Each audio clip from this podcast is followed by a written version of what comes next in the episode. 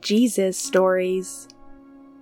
Join us around the burning bush campfire as we listen to the Holy Spirit speak through others and into us. Lord, prepare our hearts as we have come to be filled by you. Ignite us like only you can.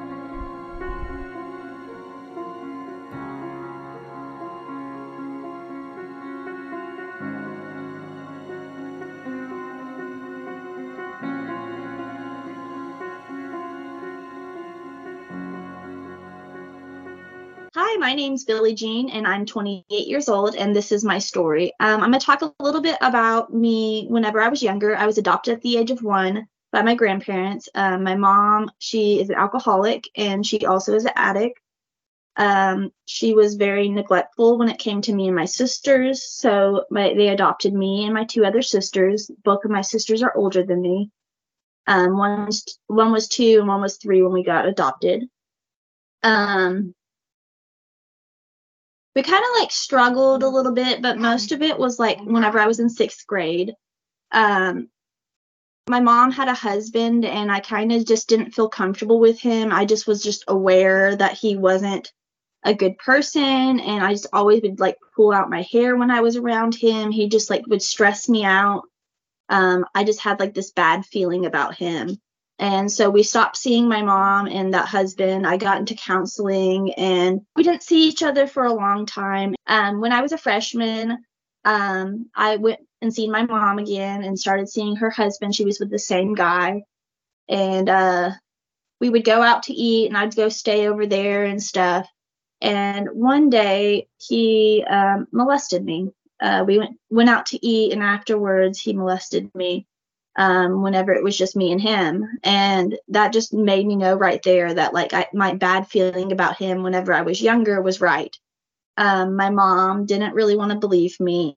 Um, she even knew that he molested the kids before, um, his stepkids that he had before me.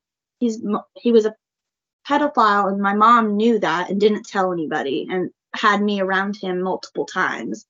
And so that's what really got me is that one, not only did when she found out did she show up at my grandparents house and accuse like and ask me did he really do that? Like i was lying. But she just did not straight up believe me and tried to break him out of jail. Even after he confessed to doing it to me she still decided that nope i was wrong. It never happened. Um and so she would sit there and try to sell her pool tables and stuff like that and was trying to break him out of jail she still wanted to be with him regardless. So I kind of cut my mom off right there. Um, and I worked really hard on myself, which that was my sophomore year. My sophomore year was my worst year. If you ask me when it comes to high school, I was not focused in school, which I always loved school. Um, I was skipping school or not showing up to school, begging my grandparents to leave me at home because people were bullying me because it went around my whole high school. Everybody knew what happened to me, and everybody was making their own stories up about what happened, even though they weren't there and they didn't know the true story. They were just basing it off what somebody else said. Um, and even the cops showed up at my school and they brought my sister, who knew nothing about it, in there and questioned her. Brought like my ex boyfriends and my ex friends in there and asked them if they knew me and stuff to ask about the situation. Um, and so I feel like it was just very, very traumatizing, not like just what happened, but just like the cops coming into the school and asking everybody questions and stuff. I feel like it just affected me a lot. And so I went to like a huge depression. And I was still a virgin at the time. And I kind of lost my virginity after that because I just felt so dirty and felt like I had no worth. And so it led me kind of down a bad path of like just not caring about myself and like n- just doing whatever I really wanted and just not caring anymore. Um, I kind of like, I kind of was just numb. I at the end I had just no feelings and just didn't care anymore. Um, we did end up having an investigation. Um, he ended up pleading guilty, and I did not have to end up going to court, but I was prepared and did have ba- a backup plan if he did have it where we went to court. I had the bikers that were going to walk around me, and then I also had his previous stepdaughters who were going to sit there and testify for me, um, which I was very appreciative of. But in the end, we didn't have to do that because he did plead guilty and he went to jail for it. Um, I actually did have an opportunity recently to go testify against him to whether he should stay in jail again or not. But I did tell myself that um, it wasn't my place at the time because I feel like he already affected so much of my life that I didn't need to go testify that if God wanted him to be there, then he would be back in jail.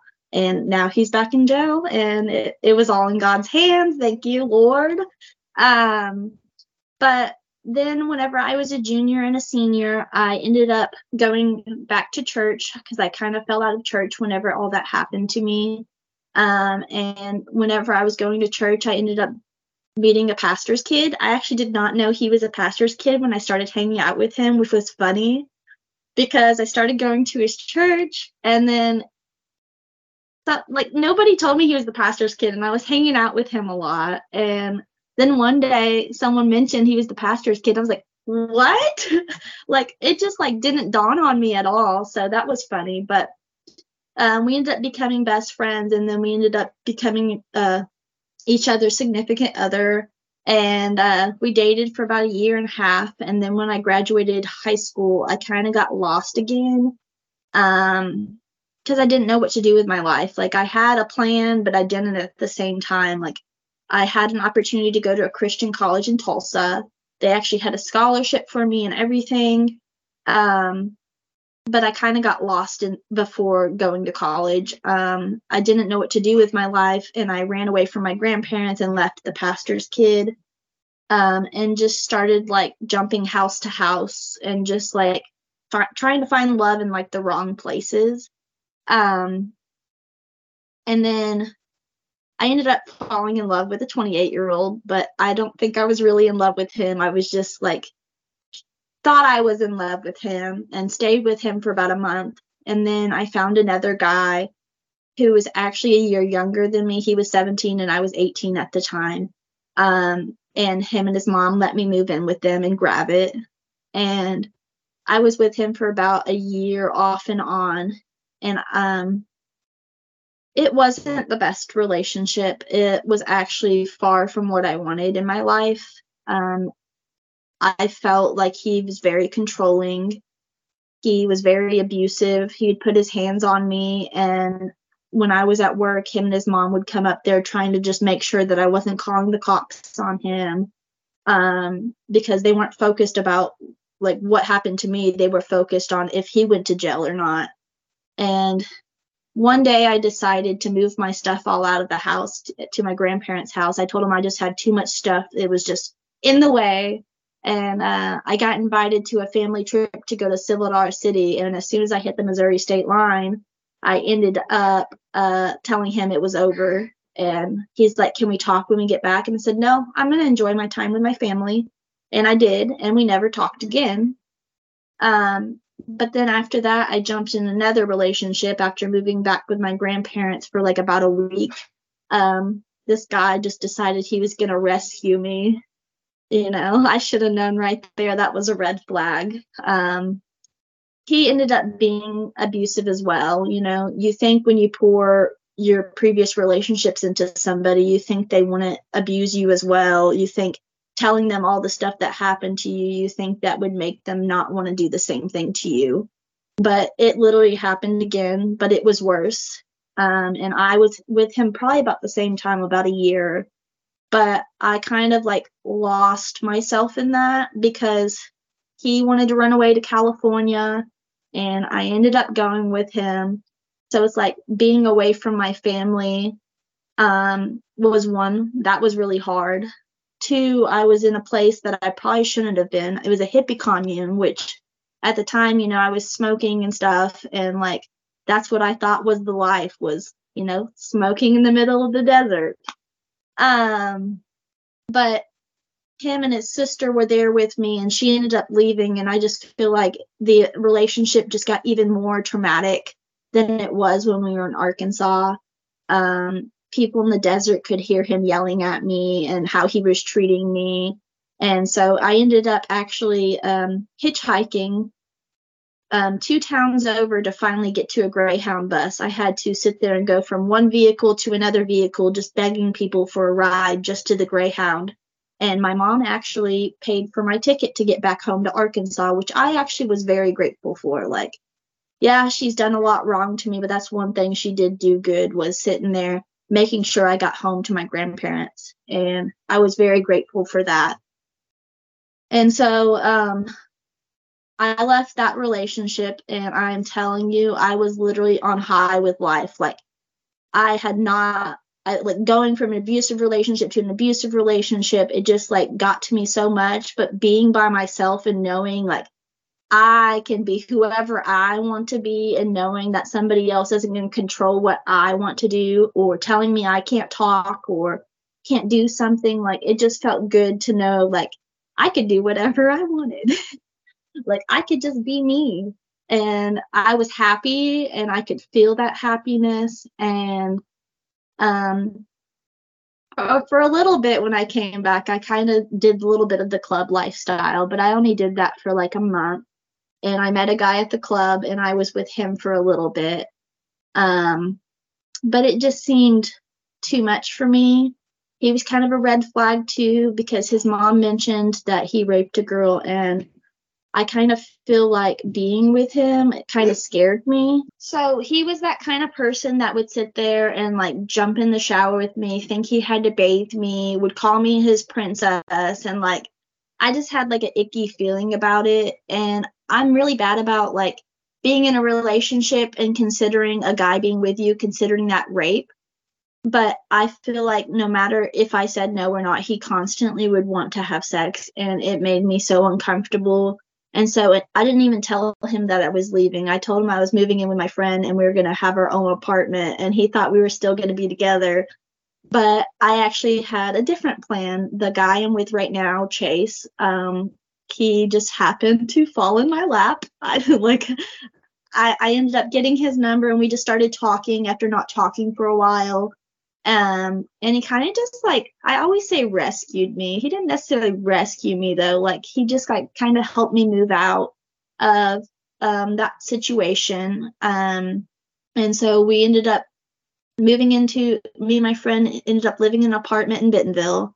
And um, I ended up meeting Chase, and Chase and his friend ended up moving in, and we lived together and stuff.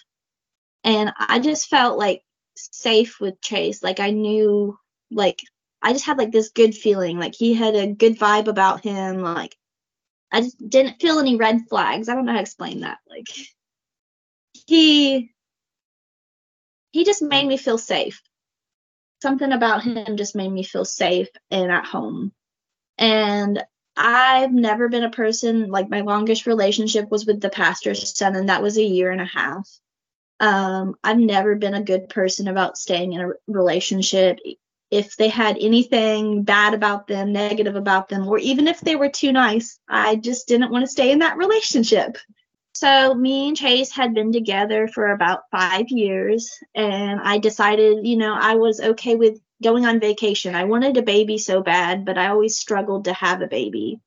Um, and so one day, you know, COVID's around at this time and I was very nauseous and I called my friend, said, Hey, I feel like I'm gonna faint. You wanna take me to the hospital?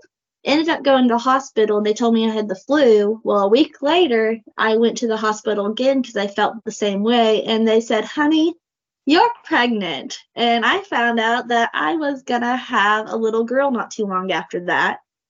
And during my pregnancy story, um, I found out my daughter was going to be born with spina bifida. And that day I cried a little bit and I planned on going walking that day um, afterwards before I found out about that. And so me and my friend decided after I told her a little bit about what happened and finding out about my daughter's diagnosis, we ended up still going walking. I stopped crying and I just put it in God's hands right there. We even took a few different pictures of me um, at the walking trail, and they ended up turning out so beautiful, just like out by the water and just like the most beautiful scenery, just like of what God does, like has made for us.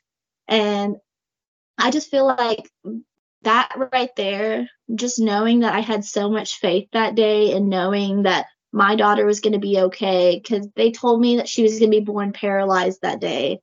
And I feel like that's the part that hit me the most when they said that it just broke my heart into two. And um, I feel like it got to me at first, but just knowing that I could put it in God's hands was just amazing to me because I actually hadn't like been close to God for a while. And that's whenever I feel like I was the closest to him at that moment in time. Um, and my my pregnancy story was pretty crazy because I was on bed rest a lot. I had placenta previa, where your placenta is on your cervix. Um, I had an opportunity where Amethyst could have surgery while she was still in my womb, but because I had placenta previa, I was not eligible, which was fine with me. Um, I actually got airlifted to Little Rock at uh, 28 weeks. Um, I ended up staying there until no, I'm sorry, I was 30 weeks pregnant whenever I ha- uh, ended up getting airlifted. And then at 32 weeks, my amniotic fluid started leaking. I don't know how, but I knew. I told the doctors, I said, my amniotic fluid's leaking. They're like, we'll, we'll test it and make sure. They came back and they said, it sure is. And somehow I just knew I had that mom gut or something. And then they told me two weeks later I'd be having my daughter at 34 weeks. And we did an ultrasound the week before, and they said she was going to be five pounds. She actually came out six pounds, 7.4 ounces, which made me feel amazing because she had to have surgery the next day. And, you know, that's my one thing is I was concerned about her weight for her to have surgery the next day. Um, she ended up having surgery. She did amazing. And then a couple weeks later, she had to have another surgery because she had hydrocephalus, which is where your fluid builds up on your brain. And she was actually borderline. So hers kind of was more of a precaution because I think they didn't want us to come back home and, and then have to drive three hours back if she had to have a shunt put in. So they just went ahead and put it in there just to make sure she was safe. And then uh, about a week later, she had to have another surgery because her back ended up opening back up so they had to resuture her back. And after the second surgery, though, she whenever she had her brain shunt put in, um, they put her on morphine, and she actually did die in front of us. Um, and I feel like I was just so confident that she was going to live, and it was kind of like a bitter moment, but it's also happy because she ended up moving her legs for the first time. That's the first time I seen my daughter's legs move. And they said she was gonna be paralyzed. So like that got me more than anything. Like that was just amazing to me. I was in awe about that. And I just feel like she just gives me so much faith and like so much strength. Like she shows me what true strength is every day. Um, I'm very blessed because recently my daughter has been walking. Um, yes, she does have a walker, but still it's progress. And so I'm very grateful for that. I know one day she will walk without a walker, and I am ready to see that.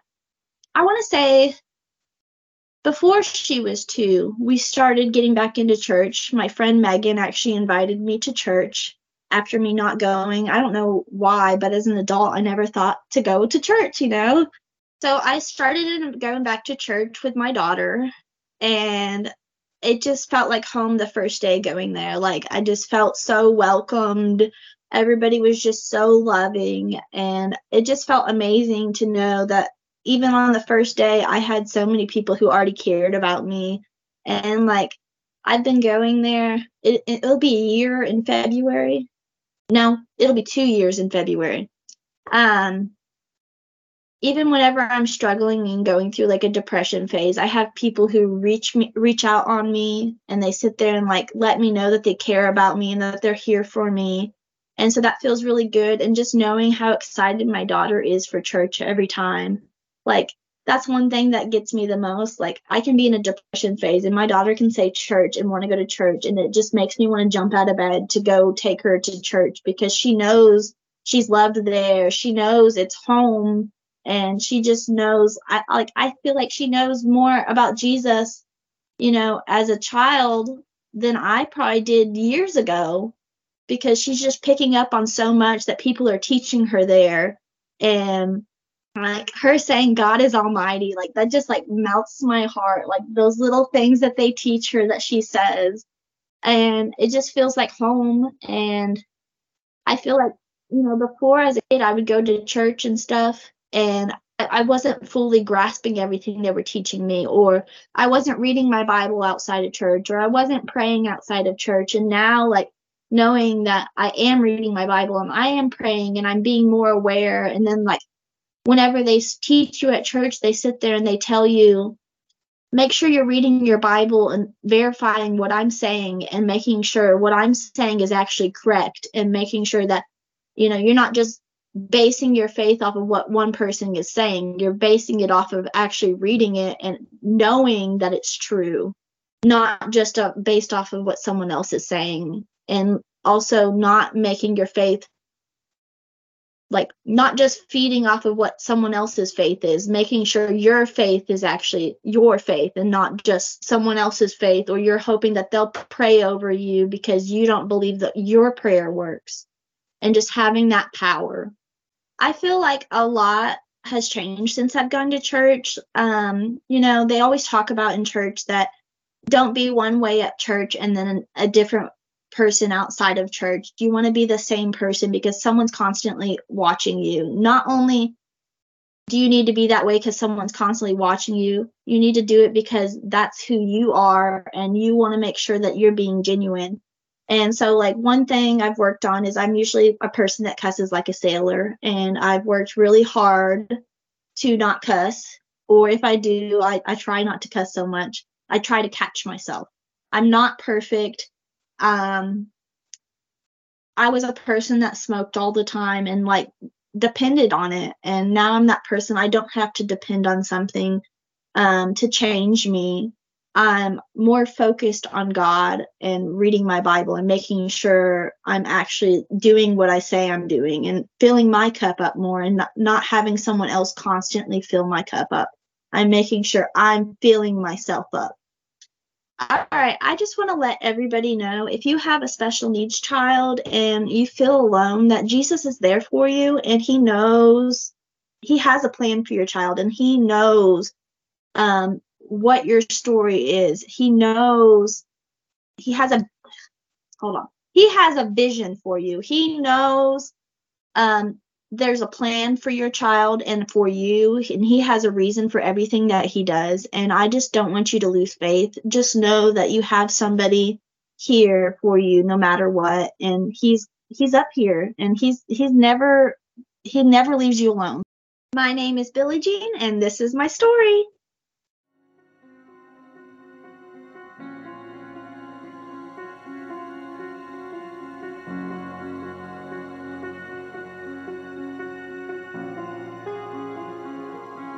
Thank you for listening to Jesus Stories. Revelation 12:11 tells us that we overcome the enemy by the blood of the lamb and the word of our testimony. If the Holy Spirit used this testimony to speak to you today, we want to hear about it. If you love the show, make sure to give us a rating, like, comment, and share to help people find God's healing power through the testimony of others. If you're new in your walk with Jesus or haven't even started yet, we have resources for you. Find all contact information and resources in the show notes. Blessings to you, friend, and we will see you next week. Jesus Stories is a ministry of Hidden Gems.